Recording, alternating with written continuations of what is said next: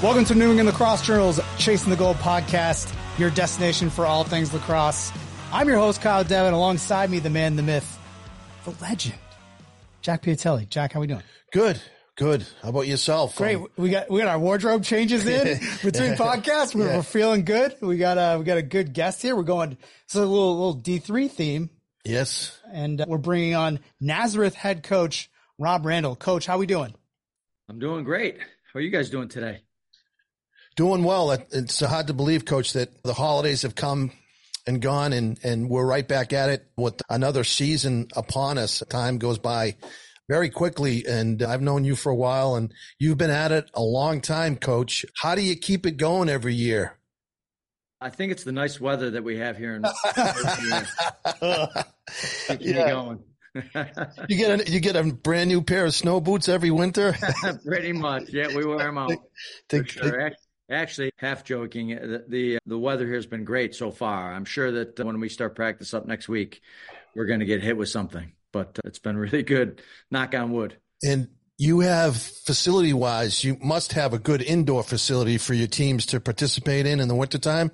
We do. We're really fortunate. We have a an indoor turf field here that has been a, a huge blessing, a, a real difference maker for us. It's not a full field, but it's it's big enough. It's about 85 by 45 and, and certainly big enough for us to get a lot of stuff done when we need to. And in years past, we've when the weather's been bad, we've had to go off campus or, and, and find an indoor facility somewhere in the area. And uh, it's really nice for us to be able to just walk across the parking lot into our indoor facility and not worry about the elements. I'm sure you, like me back in the day when we played, that we had a shovel in our hand and we had to shovel the turf field and we only could go outdoors. And I'll tell you, Springfield, Mass would always get hit. I don't know. That was like a, a pocket where we got hit with snow all the time. And obviously upstate New York, you're, you're getting hit almost every single day, but you had a, you had to love the sport to shovel the field back in the day. And, and these kids have it pretty good now with a, the fields are plowed and they have the indoor facilities. But that's that's great that you're able to go inside. Yeah, I can remember going to the parking lots or or being in the gym for an extended period of time. So yeah, and our maintenance department does a great job of of clearing the field once they're done with with clearing the campus. So we don't spend too many days indoors, but it certainly is a really nice option for us. Coach, you're up there playing in the Empire Eight. You've seen a couple colleges come in and out of there recently. I think everyone's thinking about RIT when they think about that. And now they're in a different conference. But as that being part of your kind of makeup as Nazareth, you, have had a, a fairly high profile for a Division three school in upstate New York. You're one of the, the top schools up there. What is your recruiting process like with kids out of upstate? Because all these upstate schools kind of compete against each other for kids, but you know, out of state, how do you bring kids in? You got a lot of kids from Western Mass, Central Mass. What is your process like with that? Yeah, well, let me be the first to tell you that that this recruiting process, at least for us, has not gotten any easier over the years. It's it's a it's a really tough challenge for us, no matter where we're recruiting, whether it's upstate New York, right here in Rochester, or in different regions of the country. And fortunately for us, uh, the Massachusetts and the and the whole New England area, for that matter, has been very good to us for whatever reason. But I, I don't think we're we're doing anything different than what other schools are doing. We go out and and we see these kids play at, at a variety of different tournaments throughout the course of the year, and they're playing on their club teams or sometimes playing on their high school teams, and and we get up to these the, the different events throughout New England, but you know also all over the country for that matter. And we see these kids and and then we just kind of start the process with them. We reach out to them and and introduce them to Nazareth, and and certainly having some New England kids or having a New England flavor on our roster, I think helps to helps the, the continuity of that or helps to continue to be able to gain interest from those kids up in the New England and, and Massachusetts areas. You talk about the, the recruiting process is very difficult these days. What has changed since the days you started recruiting as a college coach? Oh man, Jack, uh, you can go on and on. Where do I begin? Right, uh, right. The the technology piece, I think, is the the one piece. I mean, I can remember when I first started here, and, and earlier in my career, even before I was here, as a head coach or an assistant coach, sending out letters, snail right. mail, and right. and yeah. then it just it was a longer process. There wasn't nearly as many schools as there are now in Division Three, anyways, and the, so just trying to stay up with the technology piece, which for me is the, the biggest challenge that I have because I am certainly not a, a, a techno- technologically advanced individual or, or coach. So that's probably the biggest challenge. But I mean, the kids are the kids. They, I don't think that's changed too much. And, and once you get them on campus and you show them around, that's that's a lot of the same stuff. But there's there's so many schools, there's so many really quality schools out there nowadays, and there's a lot of young and really aggressive coaches and and we've seen at the division three level a lot of schools that have not only one full-time assistant but uh, you know a couple full-time assistants. So that's made it more challenging. When you've seen so many schools get better at lacrosse because of that. Coach did you prefer that back in the day? I mean i, I started coaching when kids were making cds right? And sending those in like little video cds and and i remember that and being like that was way better than what's got to be the recruiting race right now. Is that, is that kind of, did you think it was better for you or are you kind of just adapted to this is how it's going to be and I have to learn all these skills and apply them to build this team? Well, uh, you're showing your age a little bit of talking about CDs or DVDs. I, am going to tell you, I can remember VHSs and and those types of tapes that you had to actually get a tape from somebody. They had to send it, and then you had to put it in your machine to watch it. So uh, was it is it better? I don't know. I mean, I, I, think now it's certainly more efficient, but with the the technology piece of things, you you got to stay up on it, and you got to have, or at least I have to have some young assistants that that really know what the heck they're doing because I struggle with email. Right. It's not funny you, you mentioned uh, snail mail, right? And I remember I got a few letters in the mail too, and, and very exciting get a letter in the mail from a coach. But today with social media and email and text messages, these the kids want instant answers. You know what I mean? Everything is at their fingertips. So they, they, I'll, I'll get a, a text from a player and say, Oh, I, I sent a, a text or an email to coach Rob Randall and he hasn't gotten back to me. I just sent it to him 15 minutes ago. like, well, he's probably got 150 emails in his inbox and it's going to take him all week to get through it. So you got to just sit back and relax. And if he's interested, he'll get back to you. But I think the players and parents have lost their patience through this whole process because everything's right in their face.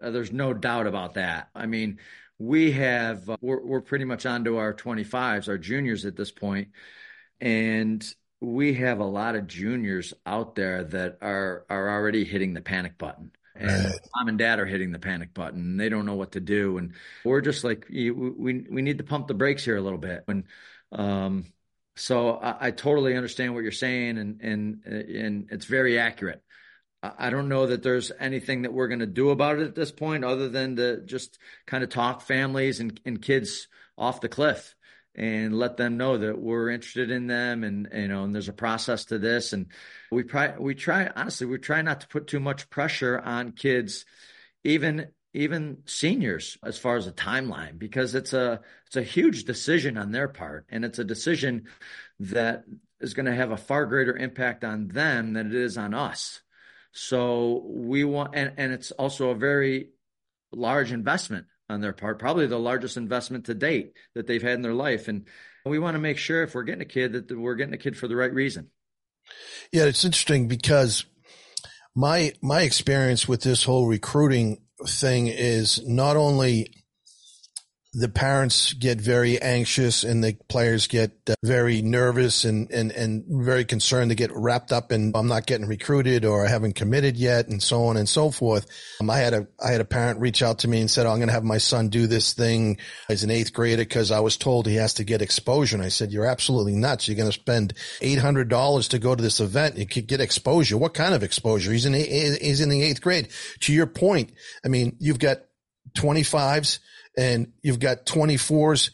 There are, there are programs that are still looking for 24s and obviously division one programs that are still reaching out to us looking for, for looking for with 25s and 24s.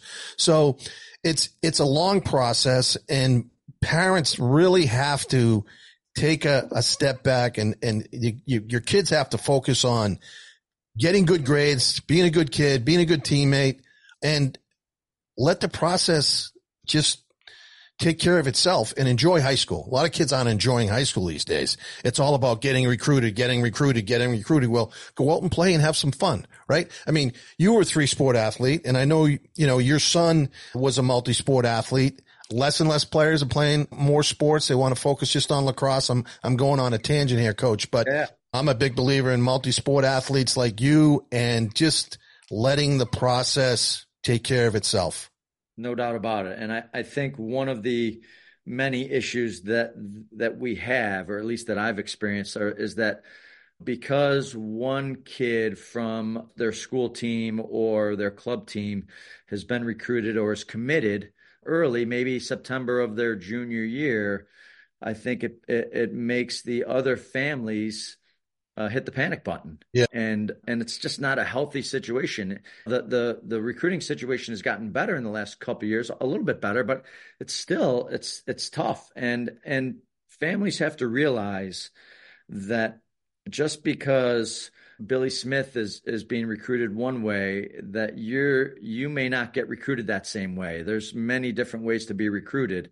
When Jack Emmer once mentioned that, to me that there's a lot of different ways to skin a cat, and and that's so true and and that holds true in the recruiting world. And and yeah we're st- we still have a couple spots for 24s at this point. So I, don't know like how to fix it per se but we try to just let the let the families know and the kids know that if we're interested in them they're going to know about it yeah, well, the best thing that happened to the recruiting process is the no no communication until the fall of their junior year, September one, back when they were recruiting eighth graders was uh, was just ridiculous. But the like parents if their neighbor's kid gets recruited or is committed, it's like everybody wants to stay up with the Joneses, right? Now, this kid goes to this camp. Oh, I got to send my kid to this camp or uh, he's going here. He's doing this. He's doing that. I got to do this. And then all of a sudden, oh, Johnny got recruited to Naz. Oh, I got to get my son recruited. If he got recruited, and, and a lot of times they'll jump on the first opportunity too, which is a major mistake instead of taking a step back and is that a good fit? If not a good fit, because I, I've known a number of players who their number one mistake was going to a place that was the number one commitment. Not that it, obviously a lot of places are the right, but you may have more options as well.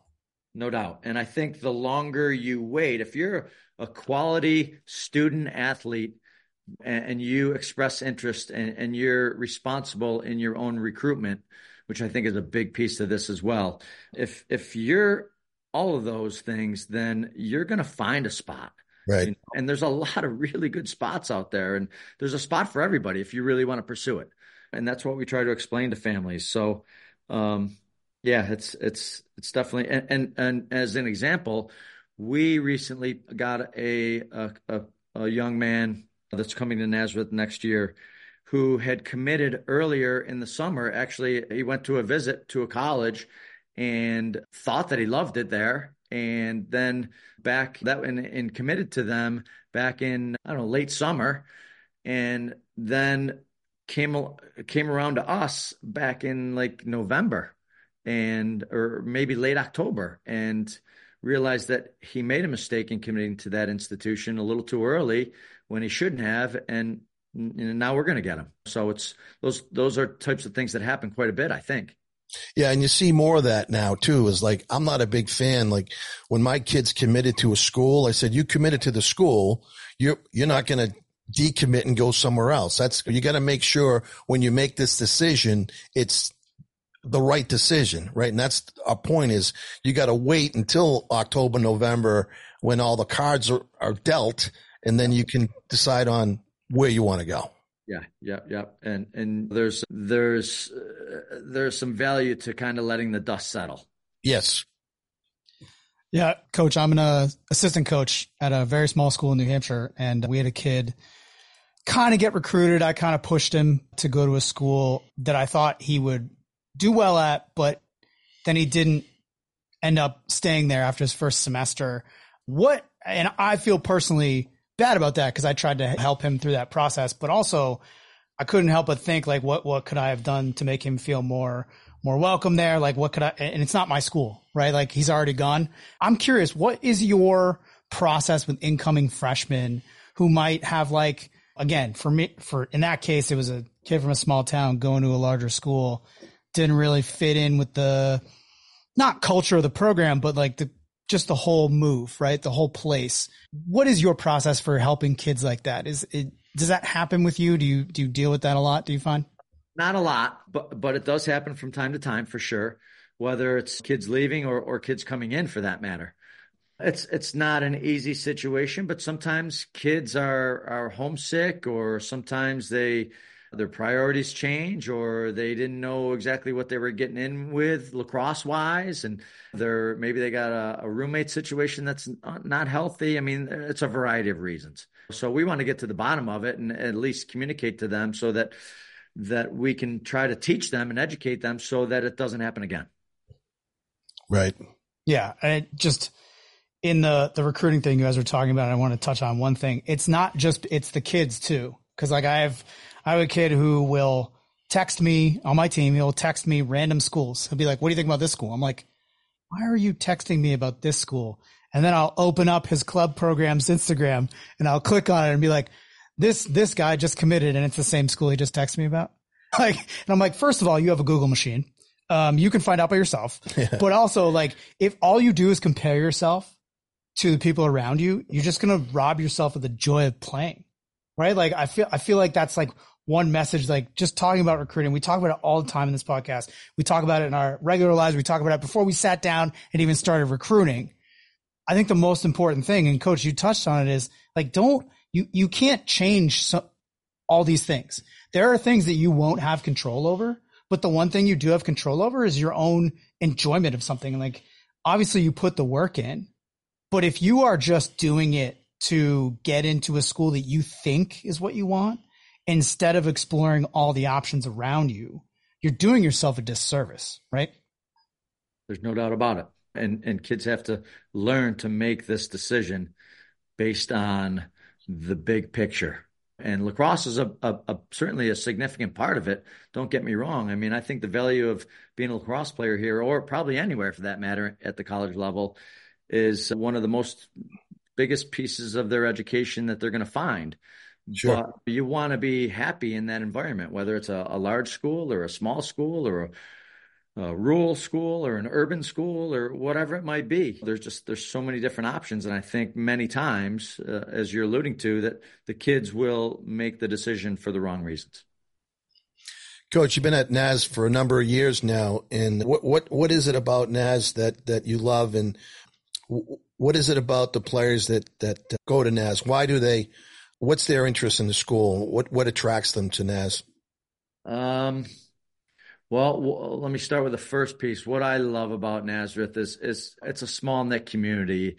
It's in a beautiful area. We have a beautiful campus, some some great academic buildings, and some great athletic facilities, and, and very much a, a safe environment. Very much a residential type area a smaller school, a smaller private, and and obviously the lacrosse piece is awesome. but I think the thing that I like most about Nazareth is just the people. You know, I mean, you surround yourself with good people, and ultimately positive things are going to happen. So I think that that's the thing that I like the most about Nazareth.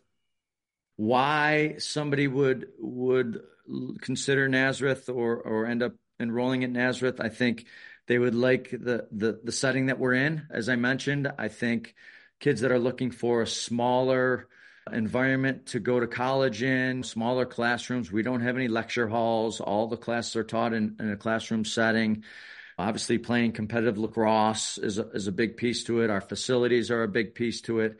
The location, the the general Rochester area, I think, is a nice area to, to be in for for college. I think there's a lot of other schools in the area that keeps this area kind of vibrant and young. Um, you know, I mentioned the facilities. I think the academic programs that that are available to the kids, and certainly the the science programs that we have, and the some of the health and human services programs like physical therapy, occupational therapy, speech, nursing, and and then we have all the other programs, the the School of Management, the School of Business and Leadership, your social sciences and liberal arts and things like that. So, I think it's it's it's a combination of things, but certainly the Health and Human Services uh, School has, has helped for us to attract kids that are interested in the sciences or in the the medical profession of some sort. Yeah, nursing has become very popular with men and women. Do you have any players in the nursing program at Naz? We do. We have a handful actually, yeah. and and they love it. And and we've had a number of guys over the years that are nursing majors and that are out in the, the hospitals and and different facilities working as as nurses and there's a demand for a male nurse and they make great livings. One of the things about your school that that I found out just kind of researching it going into this is you have a lot of linguistics programs. You have whole houses dedicated to, as Jack would, would love, the Casa Italiana. Mm, got the Italian house. You got the Maison Francais. La Casa Hispania. Trying out my accents here. Everybody, You like very, it? Very you good. Like it? Well done. You good? Well done. You good? yeah. I'm impressed. Uh, I'm impressed. You did. Yeah, you, well, yeah. I went to I went to Clark.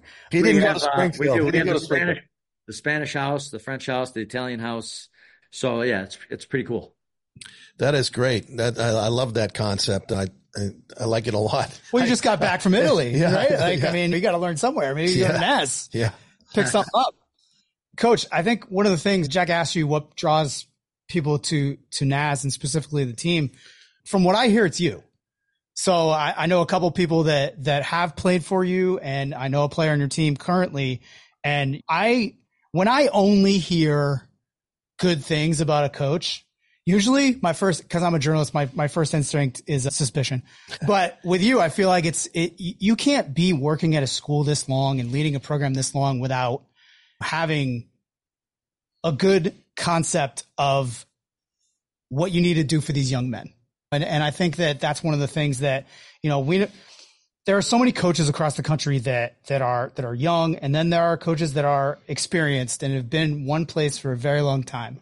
And I always wonder why that is. And I think I don't want to answer for you, but you know, you're an alum and you get to coach at this place that you love, right? And Jack and I have talked about this on the podcast.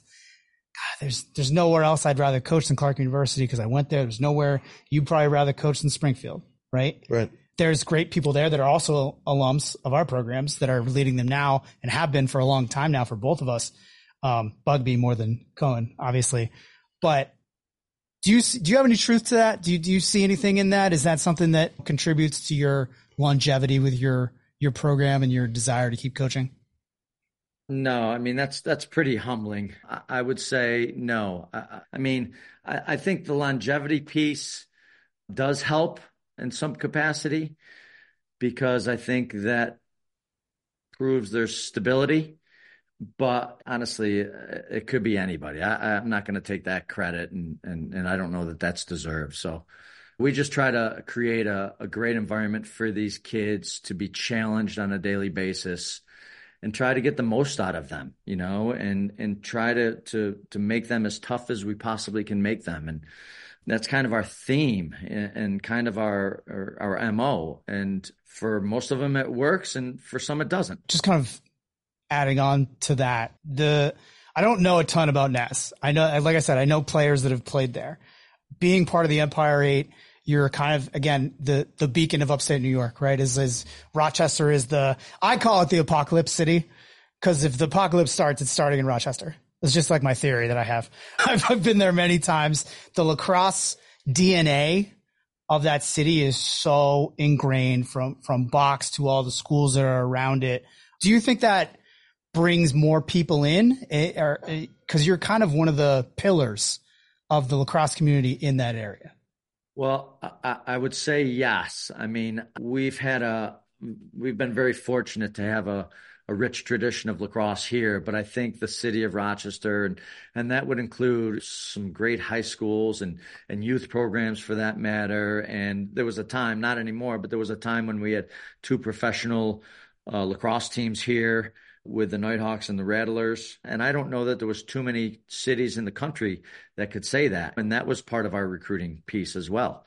So yeah, I think I, I think anytime you have good lacrosse programs and, and good lacrosse culture in an area, it certainly can't hurt you. Looking at your bio, coach, I didn't realize that uh, you started the program at, at Sacred Heart. It was Division two back then. Is that correct? What was that like? That is correct. I'll try to give you the reader's so, so you you did some coaching in New England. So are you you're sort of like a New England guy then?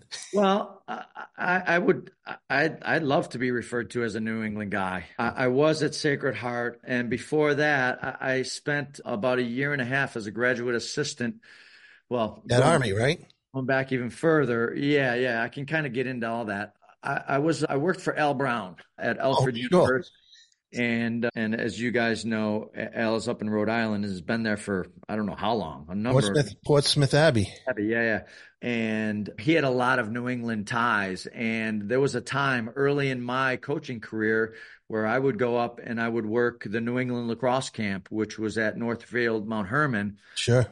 For a number of years. And I, I was shell shocked to see the level of talent that uh, that was at that camp of high school kids throughout New England. And then that kind of evolved into the New England 150, which with him and Billy Usey uh, changed over, and Jerry Walsh uh, changed over to the Williams College. Right. And and then he's since gone on and, and done other other camps and other spots. But so that kind of got me much more informed with New England. And then, long story short, we won the national championship here. I was an assistant in 92 and I found out about the Sacred Heart position that that opened up, and they were starting lacrosse, and I was fortunate enough to get that position. And so, yeah, so I got a, much more of a taste of New England and continued working some of those camps back in those early 90 years with Frenzy Lamb and, and Scotty Anderson and the old yeah. the old regime. Yeah. God, rest his yeah. soul, Frenzy Lamb. Yeah, they were great, great people. When I got to know so many New England high school guys too. Well, just so you know, if you live in the state, any state above Massachusetts, we don't count Connecticut as part of New England. just a just a just a little. Yeah, yeah, yeah, yeah. It was a great spot for me to start my head coaching career it was it was awesome. But I also knew that it was probably not where I was going to spend the rest of my life. Very good. Coach, COVID was obviously a very challenging time for all of us, but it also gave coaches like yourself an opportunity, like the Wesleyan coach, to coach their own son. So that tell us about that. And your son had a, a fantastic year too when he played for you. I think he had like 55 goals, so what was that like for you to coach your own son? And I've talked to your son and he, he didn't have a comment on it. I'm just kidding. I'm sure, I'm sure my comments are going to be different than his. I'll, in fact, I'd guarantee that. No, yeah, I mean, he had a, an awesome experience with Dan Chemotti and the University of Richmond, and he was there for four years and, and loved it. And, and and then after four years were up, he graduated and definitely wanted to play again somewhere. And he was certainly entertaining the the idea of going back to Richmond, but they didn't necessarily have the graduate program that he was looking for. He could have very easily done it, but and and we have a master's here in in business, a, a couple different types of masters in business programs here. And uh, so he ended up enrolling here and got his master's degree in one year. And it's not something that I've really thought too much about, but when all this is over and done with, it'll probably be like one of the things that I cherish the most. Yeah. For, for to be able to, to coach your own kid, uh, I'm not sure that there's really anything better than that. Right. Especially um, at that level, coach. Especially at that level. Yeah. Yeah. I mean, it was, it was obviously we're very serious, but I think he, he came from a, a program that where lacrosse was, was essentially a job. Right and it wasn't as much like that here as it was for him at Richmond. And and he, don't get me wrong, he absolutely loved his coaches and and the whole Richmond experience. But it was a tremendous experience for for me and and to be able to have that experience and and and and the the whole negative side of COVID with everything that went down with it. That is certainly one of the the positives that that came out of it for us. Yeah, it's great, coach.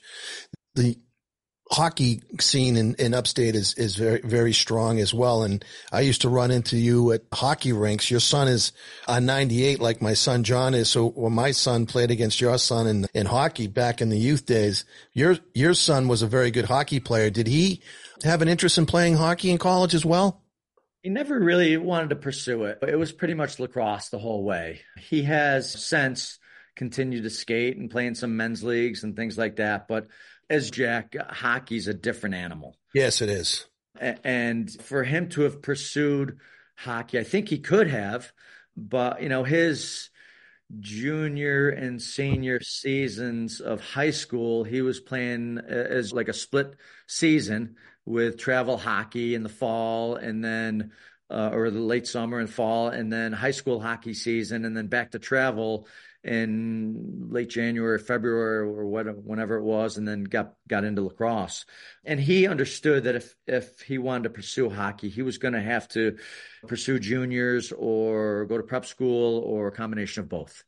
And he wasn't really too excited about doing that. Yeah, Brett, your son made the right decision because these athletes. I had a nephew who played a year juniors, went to prep school, so he was I think 21, 22 going into his freshman year to play Division three hockey. I mean, he had a, a, a good run, but hopefully lacrosse never gets to that where we get a lot of reclassify kids are reclassifying. They're playing down. Dude, which, they're already doing that. No, I know. That's what I'm saying. yeah. Yeah. Yeah. No, no, yeah. no, they are. Yeah. But so I guess the, in, in, a sense they are, but it's not it's for a different reason. A different reason, yeah, but it's not two years in order to play college hockey today, you got to play juniors. So unless you're a phenom, there aren't too many phenoms, but most kids will have to go play junior or go to prep school. And you do have lacrosse players that go an extra year getting to get bigger, stronger, fast, whatever, academically, the whole nine yards. But hopefully it doesn't go where these kids are coming in and they're 21, 22 years old. Yeah, and I can remember back when I was in high school, kids were going directly to college to play hockey. Yes know and and so i don't know like how hockey got to that point. And i agree with you. I didn't i wouldn't want to go there from a recruitment standpoint with lacrosse. But i will say that we do get a lot of combo combo kids hockey lacrosse kids. We've had a number of kids that have played both.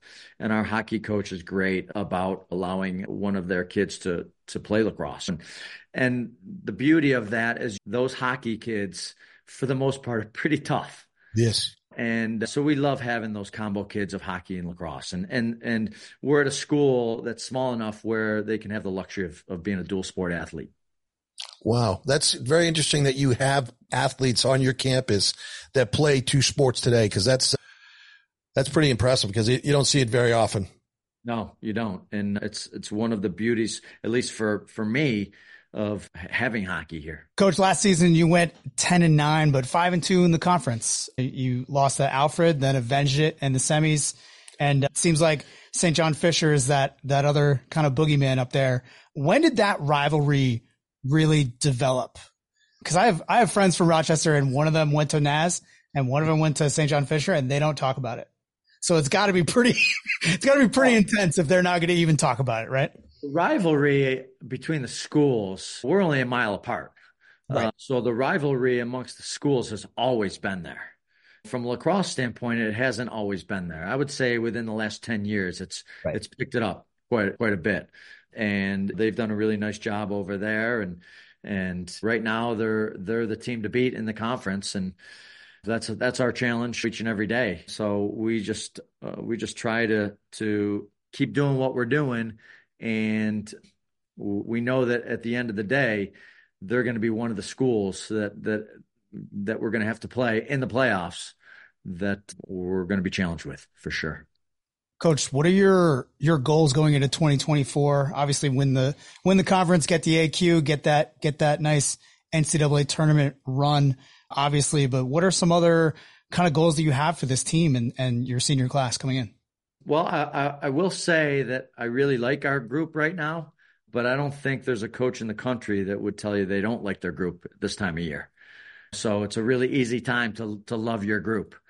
But I, I, I do think that we have some talent. I do think that we have some hard workers. I do think that we have some tough kids on our team.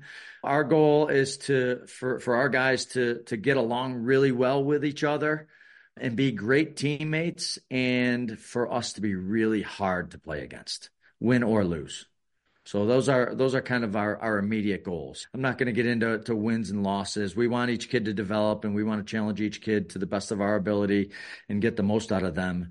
But it's really about being great teammates, building our our culture and being really hard to play against. And I know last year you brought in a huge huge freshman class for for most programs. I think it's I think it was 20 freshmen you brought in this year. Now they're all sophomores. A lot of them got some playing time. I think you guys might be one of those like sleeper teams that just kind of comes out of comes out of the north the north part of upstate, and uh, it's like, oh, Naz. uh oh, I don't want to play them now. I, I don't know. We'll see where the chips fall, but we try to take it one at a time. And I know that sounds very cliche-ish, but I, I couldn't say where we're going to be at the end of the year. But I do I do like this this group, and and you're right, we do have a lot of sophomores. I mean, this is a, a, a sophomore team that not I don't want to say team, but we have a lot of sophomores that got a lot of playing experience as freshmen, and and some great some great kids out of New England that are in that in that conversation. That's nice to have 20 players come in and contribute right away as freshmen. Why did you have 20 recruits? That's got to be an unusual number for you to bring in 20 players every year. I mean, you had some great luck with that group.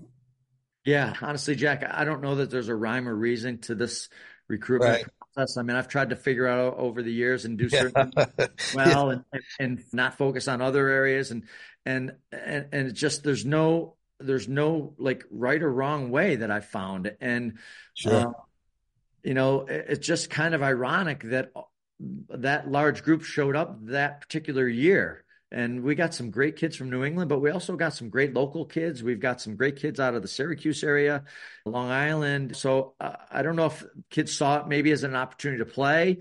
Kids were coming off of the, the COVID situation and they wanted to, to have a really good playing experience and maybe they saw an opportunity there. But I can't really say. I mean, typically for us, we would bring in 10, 12 kids in a recruitment class. And sometimes it's it turns into 17 or 18, and sometimes it's seven or eight. And like this past year, we have a, a, little bit smaller class, and uh, I don't know. I mean, I don't know if kids really examine rosters and and look at that, or if it's the conversations that we have with these families that that let them know we think there's going to be a nice opportunity. Any kid that comes into our office, though, we tell them we think that we're going to provide you with a really nice opportunity. We don't want to recruit kids that we don't think can play here early on in their career. Right, right. That makes that makes a lot of sense, Coach. You're you're a member of the Rochester chapter, Hall of Fame chapter, lacrosse chapter. Congratulations on on your induction there. But uh, I got to ask you: Is there a committee in the lacrosse world that you're not on? Whether it's the rules committee or this committee or the coaches association committee. Uh, where do you find all this time to be on all these committees? Uh, I get some questions on the rules committee, but uh, you really have put your time in it and been a great ambassador for the game. I, I think it's really, really, really important for people to give back to the game like you guys are doing and and uh, quite honestly i don't feel like i do enough of it but yeah, I've been on championships committees and and on the rules committee on, on a couple different occasions. All American committee. Yeah, I mean they're just yeah, it's it's it's fun. I, I mean yeah. I enjoy it, and it's a great way to meet people, and it's a great way to learn. You right. Know? And uh, I tell you, I've met some really great people along the way, not just on the committees, but in everything that we do. And it's it's been awesome. I, I know I, I'm really, really one of the things I'll probably look back on and be most proud of is from a rules committee standpoint. I was the chair of the rules committee when we changed the the face off uh, situation, the, the the grip. We brought the dive back, and and then probably the most important advent to our game, to, at least to this point, has been the shot clock. Yeah, and, uh, those were all things that I'm I'm I feel really good about. It. I think the game is in, in, a really good spot right now, and I think that our committee at that time really did a great job of of bringing those rules to the forefront. I couldn't agree more. I mean, Kyle and I talk about it all the time. I mean, the, the, the game was getting stagnant. It was, it was, it was sort of a bore to watch. Everybody was doing the same thing, slowing the game down and, and putting the shot clock in. Just, it's just such a, such a more exciting game and, and it gives your defense an opportunity to, to make a real stop, right? Now, are you still on the committee? And in terms of any any new rules that that they're discussing, to making any changes going forward? I know there's a little discussion on the face off, but anything that uh, you might have. I'm not. I'm no longer on the committee, so okay. I, I, don't have the the inside. Insight. Yeah, to to a lot of that stuff. I mean, I think it's a lot of the same stuff that that comes up. I know that there's been a a major push with safety and the helmets coming off and things like that. And there's, it seems like every year there's talk about the face off. Right. Well, there's some talk I know about the shot clock, the shot clock time potentially changing, but that's all I know at this point. And, and, and uh, that, you know, that by no means are, are any of those things going to be real changes down the road. I have no idea. Controversial take. They should bring back touch it in. I, I, I caught my, it's only cause I'm a high school coach that I caught myself doing it during when I was watching college games. I was like, why doesn't he touch it? Touch it in. Touch it. I'm screaming at the TV. And I'm like, oh yeah, they don't have to touch it in. That's right. So I like it though. I, cause I, especially at the end of the game. I think it's important at the end of the game when you touch it and you don't take it out. No, I agree. I but like that. would you would you still have the touch when you man down and it releases the penalty? Oh yeah. Do you remember that, Rob? Oh my god. Yeah, when you man down, if you could get it in the box on the offensive end, you step in the box and the penalty's released. That was that was I like that rule. Yeah. Again, it, it yeah, yeah that, you're going back a few years. Oh, I am. I know. It's just yeah. fouling, I'm, though. I'm, I'm, I'm going to be 61, Rob. So yeah, yeah, I'm not far behind you. You're an 88 um, grad. I'm an 86 grad. So, yes. so I, you know, Kyle, I'm going to respectfully disagree with you. I know um, it was it was a dumb I love, take. I, I love the shot clock, and I think it's been a great addition to our game. And I personally, I think that every high school team should be playing with a shot clock because if you know hmm. they're going to move on and they're going to be playing with a shot clock in college, and you go to some of these tournaments in the summertime and they're not playing with a shot clock, and it's a as you mentioned, Jack, it's a very different game. Very different game. Yep. In Massachusetts, the private sector schools have the shot clock. Public still doesn't have it. And it's just, it's, it's a bore to watch. It really is. I mean, uh, the shot clock forces players to really develop their skill sets too, because it's a faster game. You got to move the ball, you got to move the ball up the field quicker, faster, and therefore you got to, you got to have the skill set to get the ball up the field and, and push the ball. And if you don't have the skill set to do that, then, then you're at a dis- disadvantage. No doubt. I, I, was given a presentation over Fairport High School last week, and we got talk. It was a it was a presentation on transition, and one of the reasons that we have to try and play fast is because of the shot clock. Right. And I, I think it's really exciting, and kids are going to make a ton of mistakes with it, and, and we just have to live with it. As long yeah, but they're going to learn. They're going to learn. They're no. going to get better because of it. So Coach, thanks so much. It's already been almost 48 minutes. You've done a great job. I really want to thank you for joining Kyle and I today. And, and you open up against Springfield College. Take it easy on them. Okay. Yeah. They, we know what we're in for with that. It's always a great opening game for us. I want to say we've been doing it for about 20 years. And I tell you what, those kids are, you talk about tough, they're tough and they're athletic. And it's a great, uh, a great first game for us. And, and we know that we're going to have our hands full. So let's hope you beat him by more than two this year. we want to be, we want to go up there and, and compete. That's for sure. So, but I, I appreciate you guys having me on. It's a, it's a true honor. Thanks so much, coach. Honor to have you on as well. Yeah, great to meet you. Appreciate it. Thank you guys. Take care. And thanks again for listening to New England Lacrosse Journal's Chasing the Goal podcast. For Jack Piatelli, I'm Kyle Devitt. See you next time.